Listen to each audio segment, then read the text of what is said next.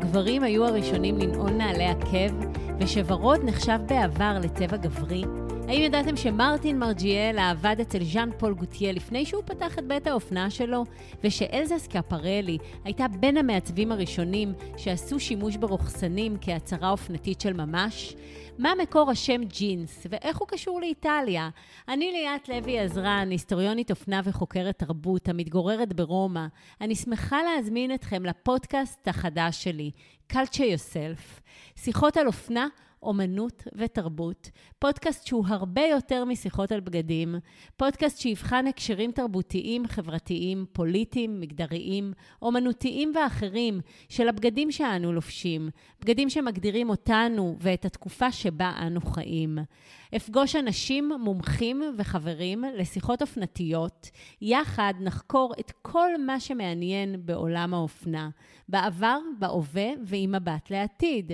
אשוחח על מעצבים, על בתי אופנה, על סיפורים מעוררי השראה, על אנשים שגם אחרי שאינם עוד איתנו, משפיעים על איך שאנו מתלבשים היום. אלו יהיו סיפורים על אנשים, בגדים וחברה. אשוחח על הסימבוליות של הצבע, כמו אדום, ורוד ושחור, אשוחח על תקופות שונות, כמו התקופה הוויקטוריאנית, אבל גם על אחרות, על מכוחים, על קרינולינות, על תערוכות אופנה, מוזיאונים וסרטים, ועל עוד המון נושאים מרתקים. אז בואו נתחיל. באים לפודקאסט Culture Yourself. היום אנחנו למעשה נמצאים בפרק השלישי בסדרת המשחקים האולימפיים. אנחנו ככה חותמים גם את האולימפיאדה בטוקיו, טוקיו 2020. למעשה היו לנו שני פרקים, פרק אחד עסק בייצוג הנשים באולימפיאדה, והפרק השני התחלתי אה, לדבר בו למעשה על הקשר בין עולם האופנה אה, למשחקים האולימפיים. מהמשחקים ביוון העתיקה ועד היום. אני אומרת היום, אז אני מתכוונת ממש ממש להיום, כמובן לטוקיו 2020, גם על אה, האולימפיאדה הנוכחית שמסתיימת היום, גם עליה אני אדבר בסוף הפרק, גם אליה אני אגיע. אה, אבל אנחנו נתחיל היום בעצם היכן שהפסקתי בפעם הקודמת. בפעם הקודמת אה, דיברתי על אה, אולימפיאדת מקסיקו 1968, על הסיפור של סמית וקרלוס, ואני לא אוכל להמשיך היום מבלי להתייחס בעצם לחלק האחרון שהוא הפינאלה שלנו, בלי הפינאלה של לינוי אשרם הענקית, במדל... שזוכה במדליית הזהב ומוכיחה באמת איזה ספורטאית, איזו ספורטאית מדהימה היא, ומוכיחה לכולנו, לנשים, אה, אז כמו שאמרתי, התחלתי עם ייצוג נשי, אז אין דרך טובה מאשר לסיים עם לינוי האשרם, אה, ובאמת אה, להראות שהשמיים אינם הגבול גם עבור נשים באולימפיאדה. לינוי חוזרת עם מדליית זהב, ומוכיחה לכולנו שהכל אפשרי. אז בואו נתחיל. כמו שאמרתי, סיימנו ב-1968 באולימפיאדת אה, מקסיקו עם הסיפור של סמית וקרלוס, שמוכיחים לעולם שהמשחקים האולימפיים הם הרבה הרבה יותר מספורט. היום אני אתחיל עם סיפור אה, פחות אה, שמח, אם לומר, מהסיפור של סמית וקרלוס. את החלק השלישי אני פותחת אה, באולימפיאדת אה, מינכן 1972, סיפור הטראומה של האולימפיאדה שנערכת על אדמת גרמניה המערבית, מסתיימת ברצח של הספורטאים הישראלים באירוע טרור. האולימפיאדה ה-20 נערכה, כפי שאמרתי, בגרמניה 36 שנים לאחר האולימפיאדה הנאצית בברלין ב-1936. מארגני האולימפיאדה שאפו להראות לעולם באמצעות המשחקים האולימפיים, אמרנו שהרבה פעמים המשחקים מהווים בעצם אה, איזשהו אה, אה, מצג למה שאותה מדינה מארחת רוצה בעצם להראות לעולם. אז גם כאן הגרמנים בעצם רוצים להראות גרמניה אחרת, גרמניה חדשה, מדינה דמוקרטית, שוחרת שלום, לעומת כל זיכרונות האולימפיאדה הנאצית בברלין. ומארגני האולימפיאדה כינו אותה האולימפיאדה השמחה. אחד האמצעים ליצירת האווירה הזו הייתה בעצם הימנעות מנוכחות רבה של אנשי צבא, של אנשי משטרה, אנשים חמושים, שבעצם הגרמנים פחדו שיזכירו למשתתפים ובכלל לצופים את המשטר הנאצי, ולכן הם המעיטו באבטחה, באמצעי אבטחה, בכוחות ביטחון, הם שירתו גם בלבוש אזרחי ולא בלבוש ולא במדים. וגם לא היו חמושים. אה, בדיעבד גם אה, נודע שהיו איזה שהן ידיעות מודיעיניות על כוונה של ארגוני טרור לפגוע באולימפיאדה, אך אה, לא התייחסו אליהם כנראה ברצינות, כי אף אחד לא העלה על דעתו שבאירוע כלל עולמי, באירוע בינלאומי, יהיה כזה ניסיון לפגוע בעצם בספורטאים. אבל כפי שאנחנו יודעים, זה לא היה נכון. וכן אה, טרוריסטים אה, ביקשו לחבל באותו אירוע ספורט אה, בינלאומי, על אף שאנשים מעטים העלו על דעתם שכזה דבר יכול לקרות. אחרי שבעצם האירוע קורה, אחרי הפסקה של 24 שעות שככה מחליטים להפסיק את המשחקים, המשחקים בסופו של יום חודשו, באמרה שהמשחקים חייבים להימשך, מה שעורר גם כמובן המון ביקורת. אבל מארגני האנשים שיושבים בוועד האולימפי הבינלאומי לא חשבו באותו השלב שצריך לבטל אולי את המשחקים האולימפיים ובאמת אה, נשיא הוועד האולימפי דאז אה, גם אה, תקף והתנגד בחריפות ככה להחרים את המשחקים. אז ככה שמה שקרה זה שדגלי המדינות המשתתפות הורדו לחצי התורן לאות אבל אה, וכדומה. אה, ישראל אה, יצאה בהצהרה, בטקס האזכרה גם, מנהל המשלחת ככה יצא בהצהרה כואבת ותקיפה, שישראל לא תתרא, סליחה, תירתע מהטרור ותמשיך להשתתף במשחקים האולימפיים. במשך שנים רבות התנגדו לכל אה, טקס זיכרון אה, אה, לאותו אה, אירוע טרור. אה, הוועד האולימפי לא רצה, לש... ככה הטענה שלו הייתה שהוא אין לערב פוליטיקה בספורט, במשחקים האולימפיים, אה, ומדי אה, ארבע שנים כשהתקיימה האולימפיאדה אז הטקס בדרך כלל התקיים, הטקס הזיכרון, בבית השגריר הישראלי. אה, של אותו, אותה מדינה מארחת ולא בכפר האולימפי, מפני שהוועד האולימפי התנגד אפילו אה, אף לכך, לא רצה לעשות שום טקס שקשור לזה, שוב פעם בטענה שלא מערבים פוליטיקה בספורט, כולנו יודעים כמה פוליטיקה יש בספורט, אז אה, אה, הגענו ל-2020 ולראשונה בהיסטוריה חללי מינכן הוזכרו בטקס הפתיחה בטוקיו, שזאת הייתה הפתעה מרגשת, מצמררת, היסטורית ויוצאת דופן, אזכור ראשון ומפורש בטקס הפתיחה אה, של רצח י"א חללי מינכן. משהו שנאבקו עליו בישראל במשך שנים רבות ואנחנו השנה זכינו באמת למעמד המרגש הזה בטקס אה, הפתיחה. אז קצת קשה לדבר על בגדים ואופנה אה, באולימפיאדה שנרצחו בה באמת אה, ספורטאים שסך הכל באו להתחרות בתחרות ספורטיבית, אבל אנחנו נאלץ לעשות את ה switch ולהפליג בדמיוננו לשנות ה-70, השנים הססגוניות של עולם האופנה, שנים שמתאפיינות ככה בהמון צבע, המון פאטרנים. אה, אז בואו אה, נתחיל ונדבר קצת על מה קורה באולימפיאדת 1972, 1976 בעיקר, אה, בנושא של אופנה, בזווית האופנתית. אז כמובן שכפי שהזכרתי גם בפרק הקודם, מסלולי התחרויות, תחרויות הספורט, הושפעו רבות מכל מה שקורה מחוץ למסלולים ולתחרויות. אז גם כאן שנות ה-70 הצבעוניות, הצבעים העזים, הפאטרנים, היו במרכז, הגלאם של שנות ה-70, הבדים הסינתטיים נקרא, העשור של, בכלל שנות ה-70 ככה זה עשור שיש בו התנסויות רבות מבחינה אופנתית, הוא נקרא גם העשור של הפוליאסטר, עשור שהיו בו המון המון סגנונות, לא סגנון אחד מובהק, מהיפי עד הביגוד ה flashy והנוצץ של הדיסקו במועדוני הלילה, בקלאבים, ואופנת הספורט צומחת בשנות ה-70 ולקראת שנות ה-80, זה היה עשור שחקר את האופנה. וגם מצד אחד הוא חקר את האופנה, מצד שני או במקביל או יחד עם זאת הוא גם ככה הביט לעבר העשורים הקודמים וזה היה באמת איזשהו ניסוי ככה שנערך לאורך שנות ה-70 בהמון המון המון סגנונות. אנחנו רואים את זה גם בבגדי המתחרים, הספורטאית, הספורטאים, סליחה, בבגדי הטקס הרשמיים, זה השפיע על נבחרת ארצות הברית ונבחרות אחרות, שהגיעו ממש בסילואטים, בחיתוכים, בצבעים, שמאוד מאוד אפיינו את האופנה שקרתה מחוץ לתחרויות. אז אה, גם ב-72, 1972 כמובן, וגם באולימפיאדה של 1976 שקרתה במונטריאול, קנדה, אפשר וניתן לזהות את ההשפעות האופנתיות האלו בבגדי המשתתפים. זאת גם הייתה האולימפיאדה 1976 שהמתעמלת נדיה קומנץ' כן קוראים לה קומנצ'י ולא קומנצ'י, אנחנו רגילים ככה שמכנים אותה קומנצ'י, אז זה איזשהו אה, בלבול ואי דיוק. השם שלה הוא נדיה קומנץ' מרומניה, שזוכה לציון עשר, ציון מושלם, אה, והופכת למתעמלת הראשונה בתולדות האולימפיאדה שקיבלה את הציון הזה, עשר מתוך עשר. אולימפיאדת 1976 היא בעצם אולימפיאדה של אה, ציון דרך.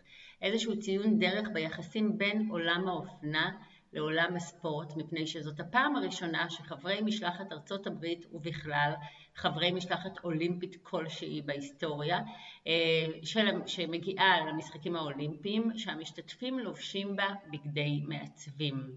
הבגדים של המשלחת האמריקאית ב-1976 הוצבו על ידי לא אחר מאשר רוי הלסטון אה, שחזר לחיינו אה, ממש ממש לאחרונה עם הסרט אה, שנעשה, סליחה, עם הסדרה של נטפליקס ככה שתיעדה ומתעדת את, את, את פועלו ואת חייו, שהוא היה בעצם המעצב המשפיע והמפורסם ביותר בשנות ה-70, הוא היה בעצם הדיזיינר, המעצב האמריקאי, שהוא היה הסלב הראשון של ממש, השם שלו היה בעצם שם נרדף נרדף לשמלות הג'רזי שהשתלבו מצוין עם העידן שבו הדיסקו היה מאוד מאוד מאוד אה, חשוב ודומיננטי אה, ובאמת הלסטון הציע ללקוחות שלו, כמו שאני מאמינה שרובכם ראו את הסדרה, אופציות שהתאימו לאותה התקופה שבה בעצם אה, הוא עיצב. ב-WWD, ב-Women Wear Daily, אז נכתב עליו שהוא באמת התגלמות של אה, החלום אה, האמריקאי ב-1975.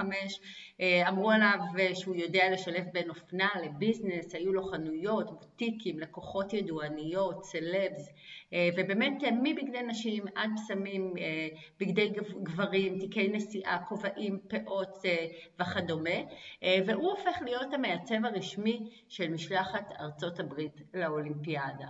כמו שאמרתי וחשוב לזכור, הוא היה המעצב היחיד הראשון במשחקים האולימפיים, הוא היה פיוניר, הוא היה בעצם החלוץ של העניין הזה. אחריו באו אחרים כמובן, אנחנו מדברים על uh, המשלחת האמריקאית, אז uh, אחרי הלסטון בעצם או במקביל אליו, מי שעבד ככה על באמת להיכנס ל...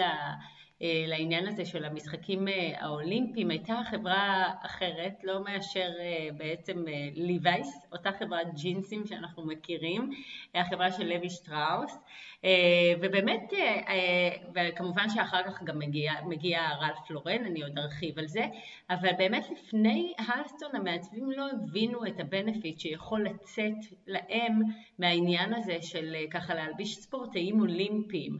אה, וזאת הייתה באמת הזדמנות חד פעמית להציג את הבגדים של המעצב מול מיליארדי אנשים שצופים בהם. והלסטון היה באמת הראשון שמניח את הבסיס ליחסים האלה בין עולם האופנה למשחקים האולימפיים.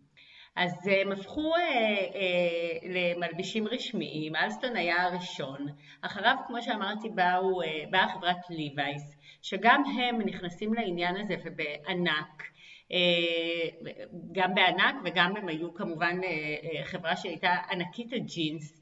היא תורמת ב-1979 בגדים ל Pan American Games, אלה היו תחרויות בכל מיני תחומים של ספורט, שגם גם הלסטון בעצם ב Pan American Games ב-1975, גם הוא ככה התחיל את דרכו שם בעצם, והמשיך מ-1975 לאולימפיאדה של 76. אז גם ליווייס נכנסים אה, לעניין הזה, כמו שאמרתי, אה, ואחריו ב-1979 הם בעצם, גם הם תורמים את הבגדים ל Pan American Games לתחרויות אה, האלה. ב-1980 האולימפיאדה מתקיימת במוסקבה.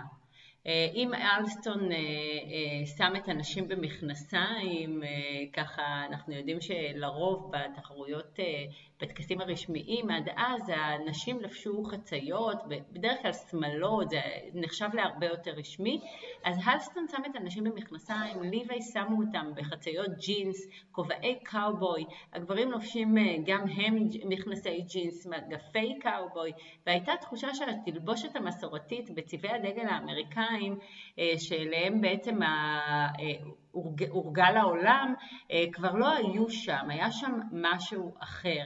ברגע שמעצבים נכנסים אה, לתמונה, כמובן אנחנו יודעים, נותנים את הפרשנויות שלהם אה, לבגדים, לזהות הלאומית, אז הכל שם בשנות ה-70 מתחיל להשתנות. היה, הייתה איזושהי תחושה באמת של חירות, של חופש, של שנות ה-70 ושנות ה-80, גם כשנכנסים אה, אה, לשנות ה-80, אה, ובאמת אנשים ככה אה, אם ניקח עוד פעם אה, לדוגמה את ארצות הברית, שם אה, מי שככה, הנשיא, הנשיא רייגן, רונלד רייגן, אז ככה הוא כמובן, מי שלא יודע, אז הנשיא רונלד רייגן היה בעצם כוכב הוליוודי של מערבונים, ויכול להיות שאם אני מסתכלת על זה ככה, אז יכול להיות שבאמת בהשפעה של הנשיא או איזושהי מחווה לנשיא, ליווייס מלבישים את המתחרים שלהם במוסקבה ב-1980 כמו קאובויים,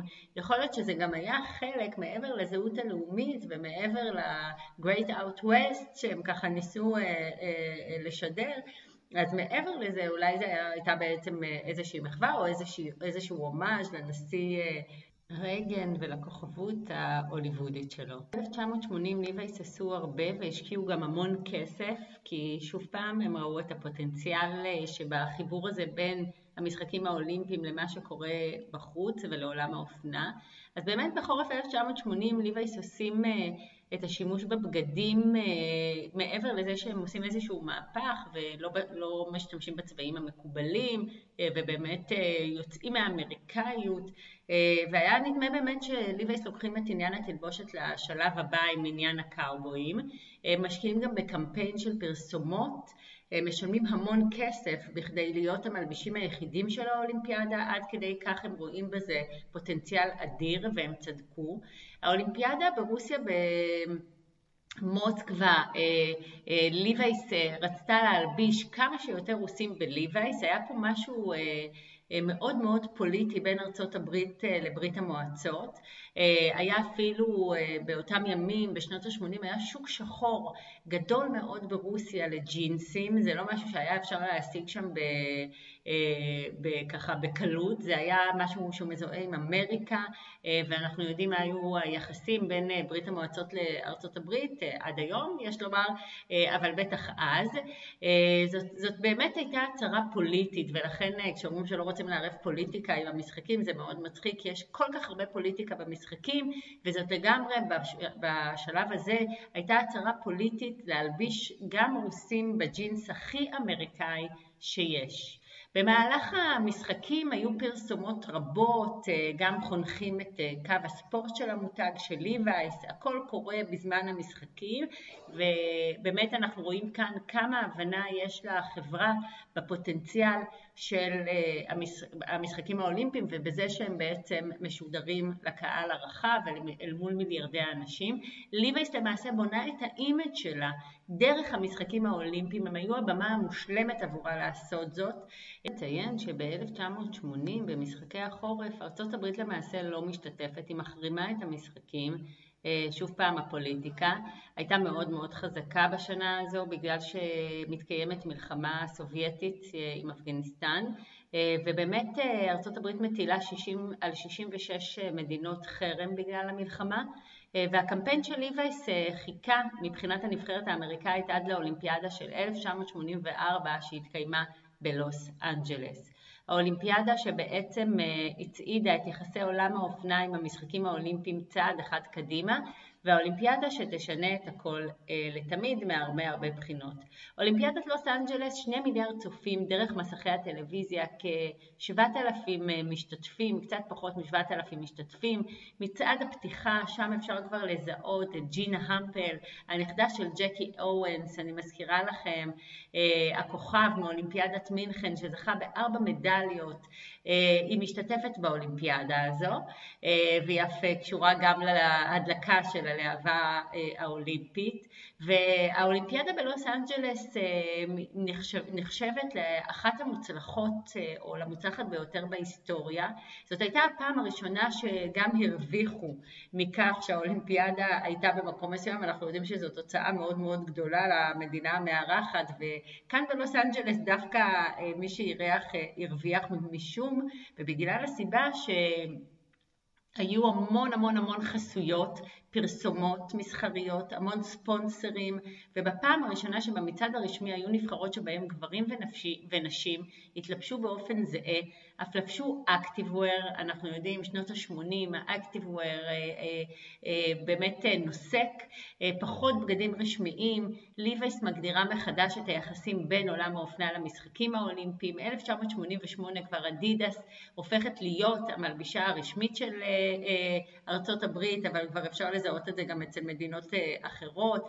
אה, עד שנות התשעים למעשה הוועד האולימפי אוסר על הספורטאים לקבל חסויות וספונסרים. היו ממש חוקים נוקשים ולכן אה, עקב כך בעצם גם הקשרים עם מותגי אופנה קשורים לזה.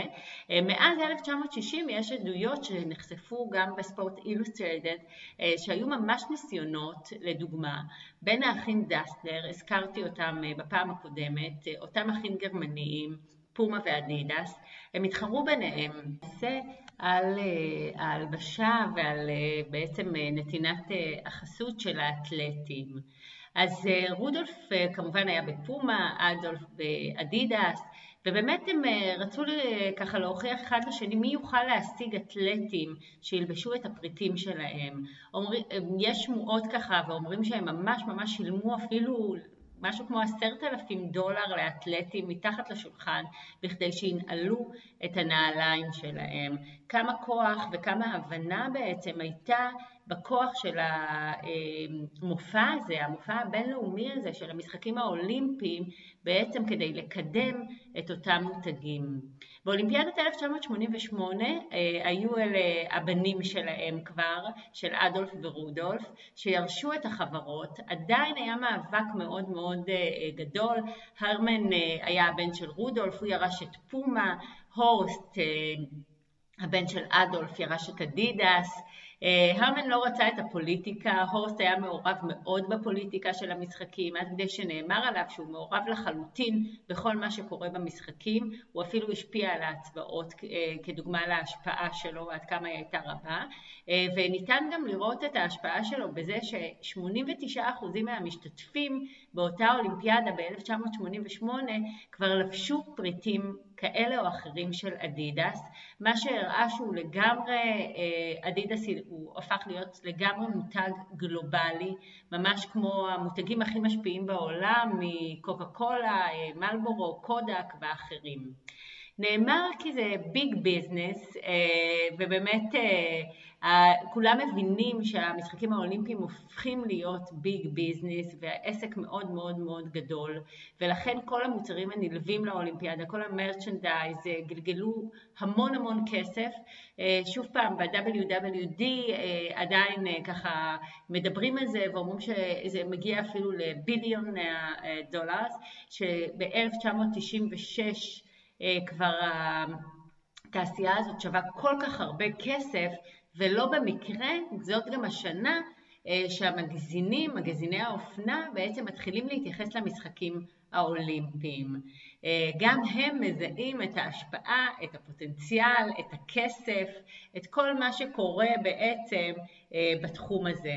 והמסחור של האולימפיאדה מתחיל באופן מאוד מאוד אגרסיבי בשנות התשעים, אם אפשר לקרוא לזה ככה, מסחור, אה, ספונסרים מאוד ענקיים אה, נכנסים לתמונה כבר בשנים האלה, שנות התשעים, זה העידן של מגזיני האופנה, מתחילים ככה, אה, מבינים את הרווח שיכול לצאת להם מהמשחקים, ב-1992 ההרפרס בזאר בפעם הראשונה מפרסם editorial, מפרסם הפקת אופנה שנקראת The First Fashion Olympics, בעצם היו משהו כמו תשעה, עשרה עמודים של הפקת אופנה אולימפית, קלווין קליין שמייצג את השיק של אופנת הספורט האמריקאי, גם הוא נכנס לתמונה.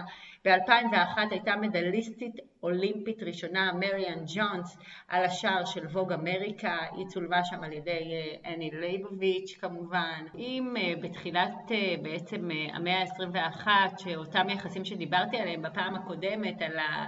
אה, על אי הרצון של בעצם אה, מגזיני האופנה ככה קודם לשים אה, על הקאבר שלהם ספורטאיות, זה לא תואם את מודל היופי אולי, זה לא ימכור, ככה מחדירים אותם לתוך העמודים הפנימיים מעמוד 100 ואילך, אז זה כבר, אנחנו כבר לא שם.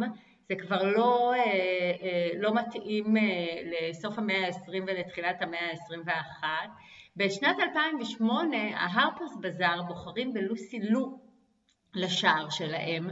הצלם פיטר לינדנברג אה, אה, מצלם אותה. אה, אני מציעה לכם לראות את ההפקה כי היא הפקה ממש ממש מגניבה. ההפקה נקראת Fashion Olympics ובערב פתיחת המשחקים בבייג'ין נכתב שהעניין הוא באמת אה, לא ההפסד או הניצחון, אלא זה איך שאת, כל העניין הוא איך שאתה מתלבש אה, בעצם, היא לובשת שם שנל, דולצ'ה וגבנה, ז'אן פול גוטייה, וכל זה כשהיא או על הקורה, או יורה בחץ בקשת, או רצה ריצת מרתון, והמדליה תלויה לה על שרשרת של ענווה בשמלה ש... עם שמלת הוד קוטור, ובאמת כל המישמש הזה בין אופנה עילית, בין אופנת ספורט, מגרש מגרשי הספורט, מסלולי תצוגות האופנה, ובאמת אפשר לראות את הכל בתוך ההפקה הזאת, ועד כמה ב-2008 בעצם זה כבר לגמרי לגמרי לגמרי שם, גם אופנת העילית נכנסת אל מסל, מסלולי התחרויות. בשמונה כמובן, איך אפשר שלא אה, ככה לדבר על, אה, על רלף פלורן, שמאז 2008 בעצם הופך להיות המלביש הרשמי של הנבחרת האמריקאית. למעשה אנחנו רואים איך אופנת העילית חודרת ב-2012 למסלולי התחרויות. הנבחרת האיטלקית בטקס הפתיחה אה, הרשמית מלבישים לא אחרים מאשר ג'ורג'ו ארמני ומיוצ'ה פראדה. כמו שאמרתי, רלף לורן מאז 2008 ועד היום מלבישים את האמריקאית. הצרפתים, המשלחת הצרפתית אה, כמובן זוכה לטיפול מיוחד של בית האופנה הרמס, אה, וכמובן אה, זה לא נעצר שם. אנחנו ממשיכים מ-2016 אולימפיאדת ריו דה ז'נרו. קריסטיאן לבוטה משתף פעולה עם האתלט לשעבר אודרי טאי על העיצובים שלו לנבחרת הקובאנית. אה, מה שבעצם אה, מביא לעיצובים מאוד מאוד אה, מרשימים והאתלטים בנקודה הזאת בעצם הופכים הם בעצמם ל fashion icons, לדוגמנים. אם ניקח לדוגמה את קולקציית summer spring 2019, קולקציית סתיו קיץ 2019 של וירג'יל אבלו, למעשה משתף פעולה עם נייקי באותה קולקציה, הוא קורא לה track and field אה, ובאמת אה, משתמש באלופים אולימפיים של ממש על המסלול. החוזים עם חברות האופנה, בין האתלטים בעצם האולימפיים ובין אה, חברות האופנה מגיעים למיליוני דולרים ולאף יותר מזה. הם אפילו משיקים קו אופנה משלהם, חלק מהאתלטים, ובאמת בערב האולימפיאדה בריו דה ז'נרו Let the Games Begin, אה, נכתב ב-WWD, אה, ובאמת השיא הגיע אה, באמת בשנה הזאת עם טכנולוגיה של בגדים שהייתה בשיאה, אתלטים אולימפיים שלבושים במותגי אופנה, ספידו כמובן, דיברתי על, על, על המותג, אז כמובן הוא ממשיך לככב בבריכת השחייה מאז שנות ה-20 של המאה שעברה, הם נמצאים בתמונה, אופציה מספר אחת למעשה עבור השחיינים, חברה שמזוהה עם אינוביישן, עם חדשנות, הם מוציאים את הצמר אז מבגדי הים, הם מתחילים להשתמש בשנות החמישים של המאה שעברה בניילון, משנים את המשחק בכל הנושא שקשור בהתנגדות הגוף למים, והם באמת אה, הופכים להיות הטובים ביותר בהשגת אה, השיא האולימפי, דרך להשגת השיא האולימפי, זאת אומרת אה, מי שילבש ספידו בבריכת השחייה האולימפית, כנראה שההישגים שלו יהיו הרבה הרבה יותר טובים. אה, הם ממשיכים אה, עם החדשנות אה, כל הזמן, מפתחים את הבדים שלהם, הם מפתחים, מפתחים לדוגמה בדים עם יכולת הגנה של 90% מפני השמש. השחיין האגדי מייקל פלפס כמובן, שחיין האולימפי, שובר השיאים האולימפיים, גם הוא לבש ספידו בניצחון האפי שלו באולימפיאדה ה-22 כשהוא זוכה באמת אה, גם שובר שיאים, גם זוכה במדליות והוא מזוהה מאוד עם בגדי הים אה, של ספידו. הם גם מפתחים את ה Fastskin family, טכנולוגיות וחדשנות שכוללות מעבדת מים של נאסא. ב-2008 הם מתחילים עם הספידו רייזר לייזר, שנחשבת, זאת המצאה שנחשבת להמצאה חשובה מאוד, אפילו נבחרה על ידי מגזין טיים ככזו, וגם על ידי מגזיני מדע, עיצוב וחדשנות, אה, ככה שבאמת אה, כל הנושא של החדשנות, אה, כשאנחנו עוד פעם, בפעם שעברה אמרתי, יש להבחין בין ככה אותם הבגדים שלובשים בטקסים הרשמיים לבגדי התחרות, אז כמובן שיש דרישות אחרות מבגדי התחרות. אה, בגדי התחרות אמורים להביא אה, את האתלט אה, לשיא שלו ובאמת להוציא את המיטב וככה לעזור לו בדרך.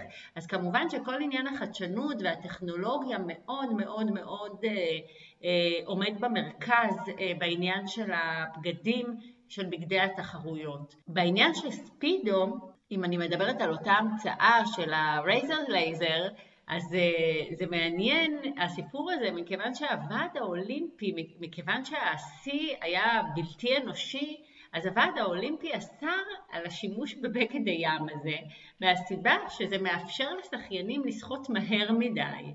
אז אני אומרת, רגע, זאת לא הנקודה, הם לא אמורים לשחות הכי מהר שהם אה, יכולים או מסוגלים, אז באמת הבגד ים הזה, בגד הים הזה עורר אה, מחלוקת אה, מאוד מאוד גדולה. אנחנו באמת ככה מתוודים ורואים עד כמה הנושא של בגדים והנושא של האופנה ככה נכנס לתוך, ה... לתוך אולם הספורט או לתוך מסלולי התחרויות, גם בעניין של המעצבים. גם בעניין של חדשנות וטכנולוגיה שאנחנו מדברים כמובן ככל שאנחנו מתקדמים בזמן אז היא תופסת יותר ויותר מקום, המצאות טכנולוגיות, חדשנות, אנחנו אפילו ראינו, אני עוד אדבר על זה באולימפיאדת טוקיו עכשיו, על כל מיני מעצבים שמדברים על קיימות וגם העניין הזה נכנס לתוך מסלולי התחרויות, על בגדים שנעשים מבדים ממוחזרים וכדומה או בגדים, בגדים ידידותיים לסביבה, אבל אנחנו עוד נגיע לשם. אז בריו דה ז'נרו 2016 יש עוד דבר שקורה, שהמוסלמית האמריקאית שהיא בעצם סייפת אולימפית אמריקאית ממוצא מוסלמי, אבטיהאז' מוחמד, שוברת שיא בכך, והיא גם לא רק את השיא, היא שוברת הגדרות והיא עושה היסטוריה, לא רק האישה הראשונה שמתחרה כשהיא חובשת חיג'אב לראשה במשחקים האולימפיים, אלא גם האישה המוסלמית האמריקאית הראשונה שהתחרתה וזוכה במדליה אולימפית, היא זוכה במדליית ארד.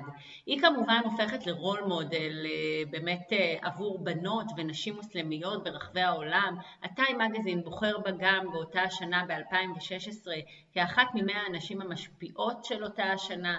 ב-2017 אפילו יוצאת בובת ברבי לובשת חיג'אב בהשראתה.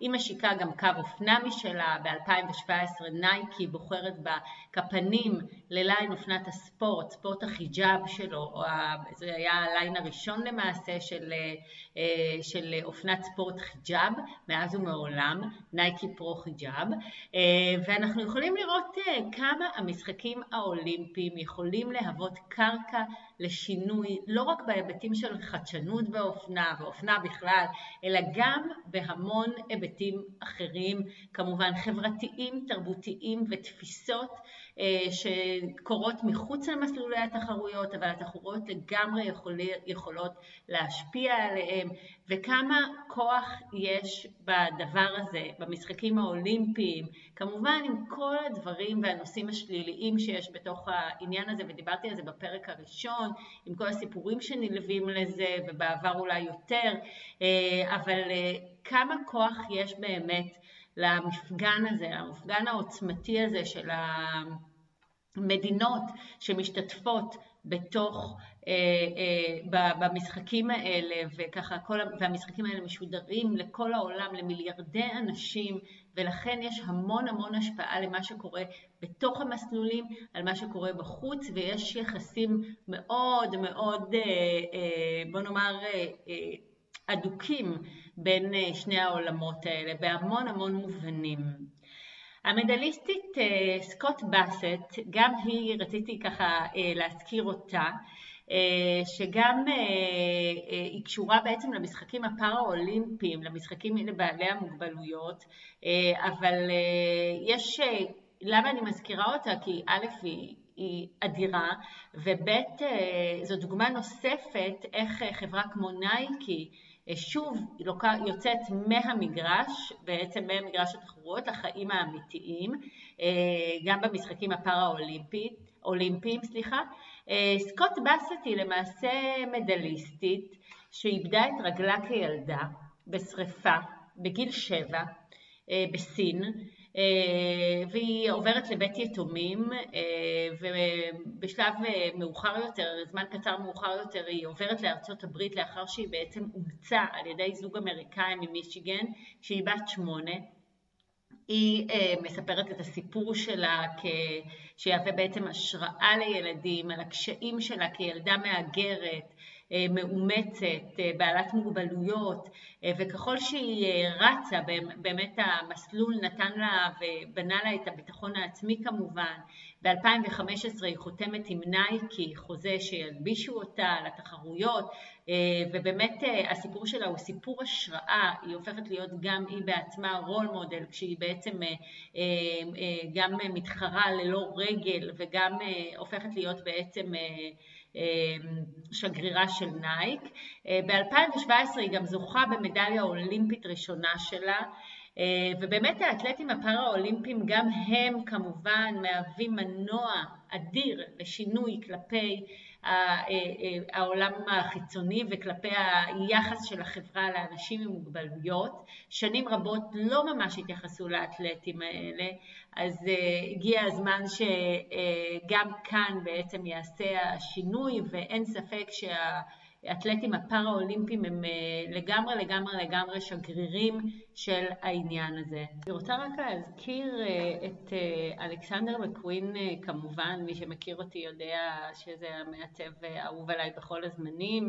אה, אבל אה, כאן אני אזכיר את אלכסנדר מקווין בעוד דבר שהוא היה באמת אה, חלוץ בו, כשהוא בעצם מזמינים אותו למגזין דייזד ב-1998, לספטמבר אישו שלהם, אלכסנדר, הוא מוזמן כמובן כעורך אורח, אלכסנדר מקווין שוב שובר גבולות, שובר גדרות ו...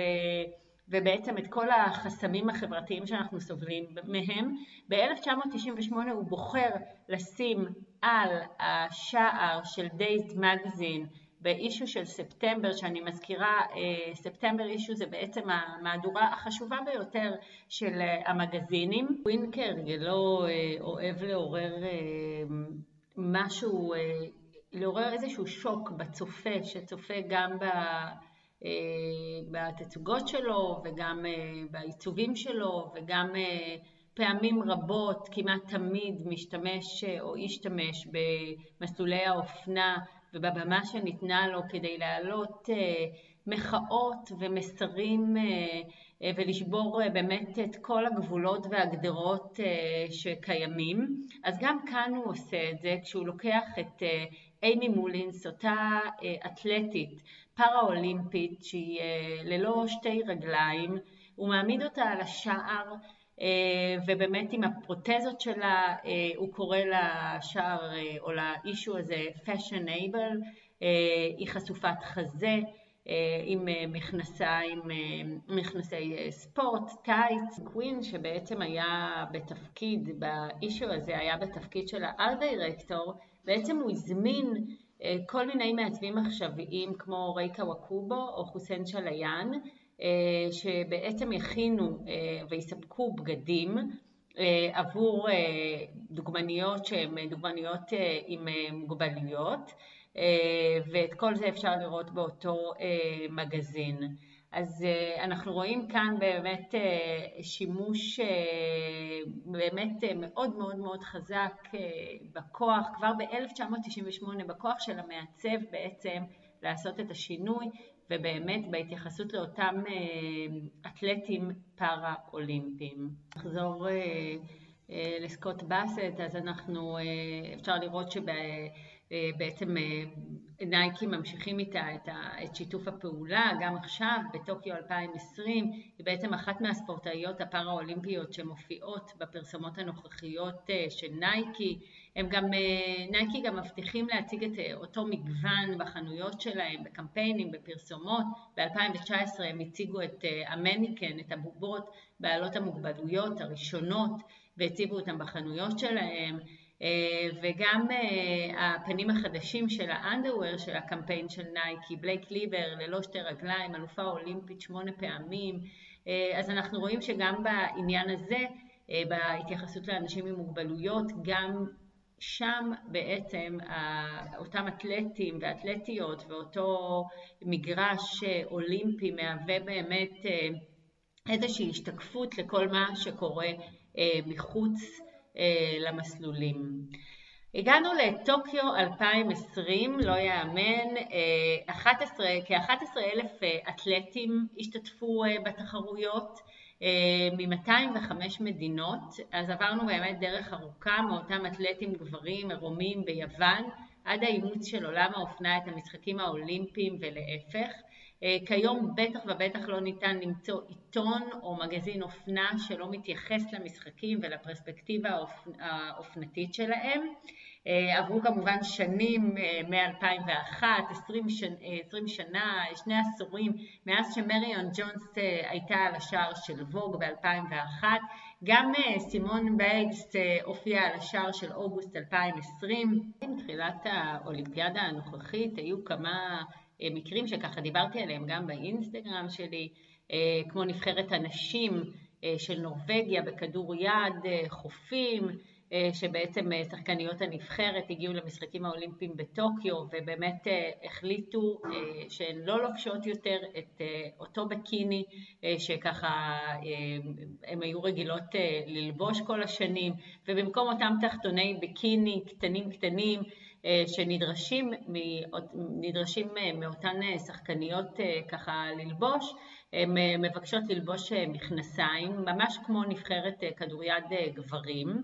אז ככה לא כל כך אהבו את זה בהתאחדות הכדוריד האירופאית, הם לא אהבו את אותה הצהרה אופנתית של השחקניות, הם נקנסו השחקניות אה, ונשאלת השאלה למה גברים כן יכולים ללבוש אה, גופיות, מכנסיים קצרים והשחקניות צריכות ללבוש תחתוני אה, בקיני. אז כמובן הם ראו בזה אפליה, הם השתמשו ברשת החברתית והעלו תמונה של גברים לעומת נשים, אז הם בעצמם לא ויתרו, הם, אה, הם שילמו את הקנס, אה, הם ישלמו את הקנס, הודיעו שהם משלמות את הקנס, אבל אה, הן רוצות באמת להוביל לאיזשהו שינוי של קוד לבוש, של המשחקים האולימפיים, ובאמת אני חושבת שהם עשו את הצעד הראשון. מעניין לראות את הנושא הזה של בכלל חשיפה של חשיפה של הגוף במשחקים האולימפיים, אם אנחנו התחלנו ביוון העתיקה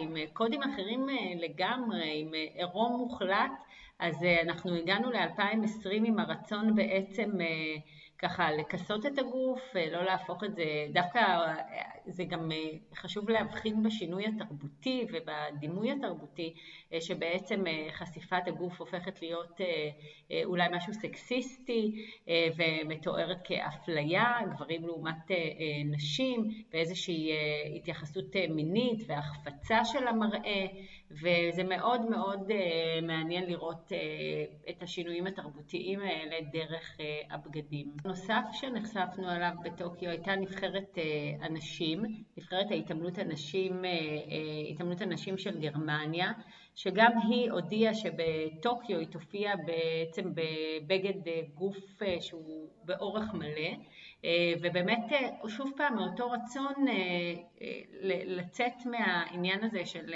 גוף חשוף, של החפצה ושל איזושהי התייחסות מינית, מעבר לזה הם גם ככה התבטאו ואמרו שמאוד לא נוח להם לבצע את התרגילים כשהן לובשות אך ורק בגד גוף. הגוף באורך מלא למעשה גורמים להם להרגיש יותר בנוח. אה, באמת לבצע את התרגילים שלהם והן לא אה, דואגות ככה אה, לדברים אחרים אלא מרוכזות אך ורק בתרגיל עצמו. נוסף היה של התאחדות השחייה הבינלאומית שבעצם בתחילת חודש יולי אסרה על שימוש בכובעי ים של המותג סולקאפ. המותג הזה בעצם למעשה הוא מייצר כובעים, כובעים לשחייה שהם כובעים גדולים יותר ובעצם אה, מתאימים יותר אה, לנשים שחורות. אה, אך הטענה הייתה שהם פחות אדוקים מאותם כובעי שחייה שאנחנו מכירים.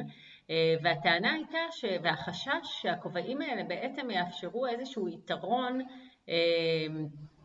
למי שחובש אותם ולכן אה, יחד עם זאת שהתאחדות השחייה העולמית מבינה את זה שצריך אה, אה, לייצג את כל מי שמשתתף מבחינת זה שזה מתאים אולי יותר לנשים שחורות, עדיין יש בזה איזושהי בעייתיות מבחינת ההוגנות ומבחינת המשחקים.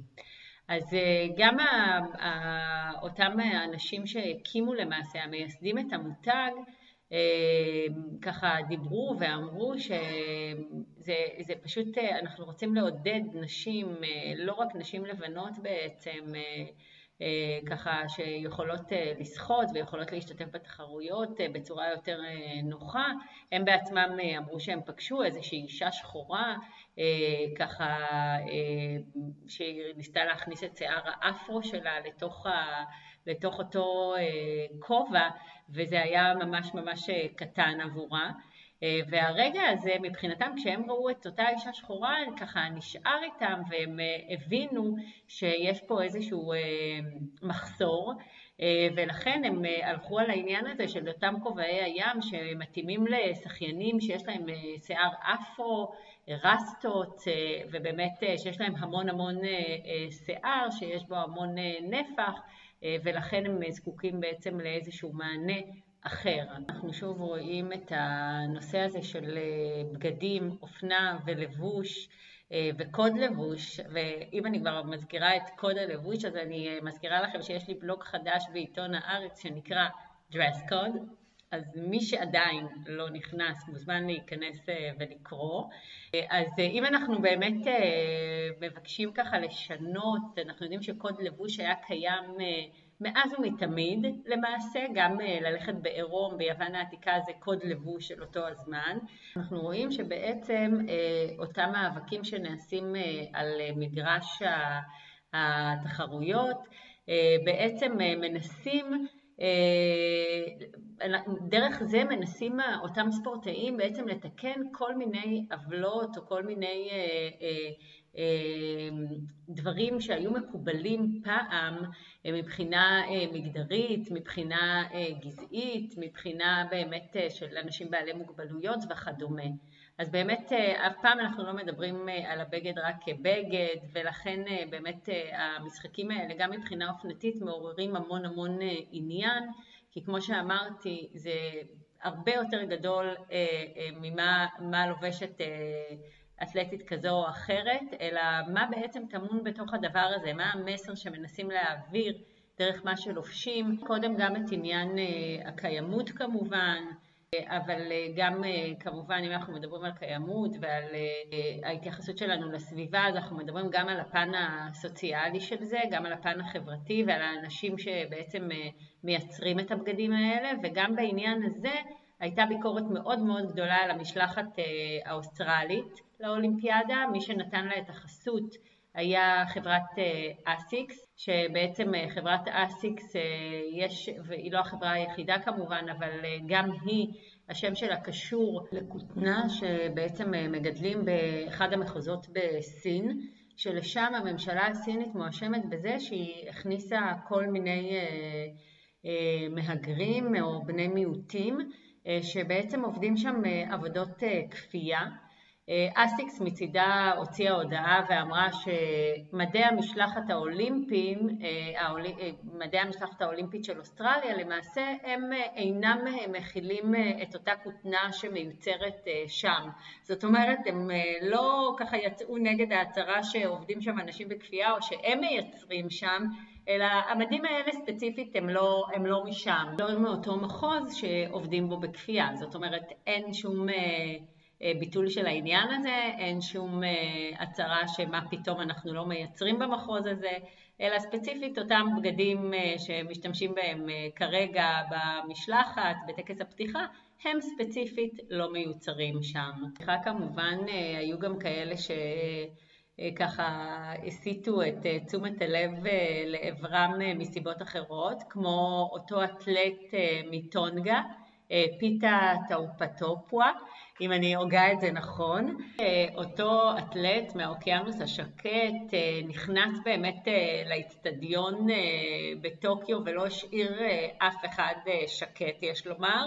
אז הוא נכנס לבוש בבגדים מסורתיים, הגוף שלו היה משוח כולו בשמן, הוא אחז בדגל המדינה שלו, ובאמת אי אפשר היה להישאר אדישים ככה אה, לאיך שהוא היה, לאיך שהוא נראה, ובאמת אה, לבוש אה, מסורתי הוא תמיד מושך באמת את העין, והוא לא היה היחיד, מדינות אפריקה גם כמו קניה או קמרון הגיעו עם לבוש מסורתי, לבוש מאוד מאוד צבעוני. הייתה מדינה אחת, גם היא מדינה אפריקאית, ליבריה, ממערב אפריקה, שגם היא ראויה וזוכה להתייחסות מיוחדת. עובדה שהבגדים של המשלחת הליברית מעוצבים על ידי המעצב הליברי האמריקאי תלפר. זה מעצב שבאמת בשנים האחרונות, בייחוד בשנתיים האחרונות, זוכה להצלחה מאוד מאוד גדולה עם המותג. הוא למעשה מייצר למשלחת הליברית מעצב בגדים שהם בעצם נטולי מגדר, ככה שהם בעיקר גלימות ארוכות, איזה שהם טוניקות, וזה באמת משהו אחר, משהו מאוד מאוד מעניין. ופרטי הלבוש שלהם, ככה הוא מייצר משהו כמו 70 פרטי לבוש, ובאמת כל המיקס הזה, המיקס של הג'נדר או חסר הג'נדר, מעורר עניין מאוד מאוד גדול.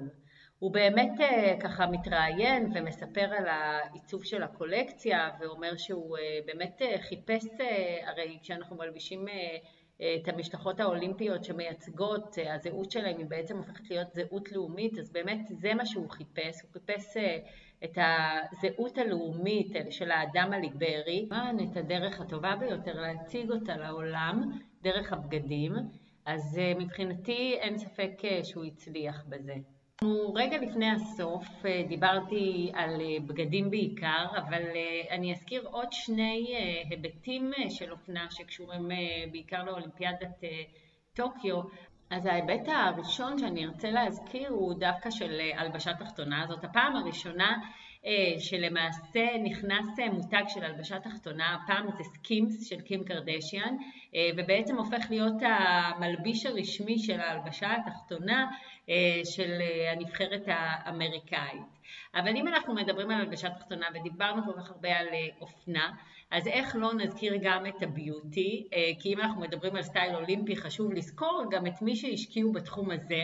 אז הייתה זאת הראשונה שעשתה את זה בעצם, הייתה פלורנס גריפית ג'וניור, האצנית האמריקאית שבשנות ה-80 ככה חרכה את המסלולים עם הציפורניים הארוכות שלה, ציפורניים צבעוניות, שבאמת אי אפשר היה להתעלם מהעניין הזה. וגם שקארי ריצ'רדסון, המתחרה האולימפית באתלטיקה, שכל הופעה שלה באמת אפשר לדבר עליה לא מעט, וגם בתחום הביוטי כמובן, מהשיער שהיא צובעת, הריסים המלאכותיים, הקעקועים, וכמובן הציפורניים, ציפורני האקריליק שלה. אז כמובן, מי שלא מכיר את הסיפור, היא הושעתה מהאולימפיאדה הנוכחית עקב עישון מריחואנה, יצא גם קמפיין מאוד גדול ככה שלאפשר לה כן להתחרות בתחרויות, אבל לצערנו הוא לא הצליח, הוא כשל, ואנחנו נצטרך להמתין באמת עד אולימפיאדת פריז בכדי לצפות בסטייל ההורס שלה על מסלולי הריצה. אולימפיאדת טוקיו מסתיימת ממש היום, האולימפיאדה שהחלה עם חשש מאוד מאוד גדול בצל מגפה עולמית ולראשונה בהיסטוריה שלה מתקיימים למעשה משחקים ללא קהל, ככה עם הדלקת הלהבה האולימפית על ידי נעמי אוסקה בעצם הם הדליקו ככה על המגרש את התקווה ואולי גם את החלומות של כל המדינות המשתתפות. אחרי שנה יותר משנה, אנחנו כבר הרבה, עברנו את השנה מזמן של באמת מגפה עולמית ובאמת עם חשש כל כך כל כך גדול, אז האולימפיאדה אולי מזכירה לנו את הכוח שיש לאחדות ולשותפות בין עמים, בין מדינות, כמו על המסלול גם מחוץ לו, במיוחד בימים כאלה של משבר עולמי, ואת הנחיצות הגדולה מאוד לשיתוף פעולה בין המדינות, כמובן על מסלולי הריצה, התחרויות, אך גם, וחשוב יותר, מחוץ להם. אז תודה שהאזנתם לפרק האחרון בסדרת המשחקים האולימפיים. אנחנו ניפגש בפרק חדש בקרוב. מאחלת לכולם המשך חופשת קיץ נעימה ולא חמה במיוחד. להתראות ותודה שהאזנתם לפודקאסט Culture Yourself.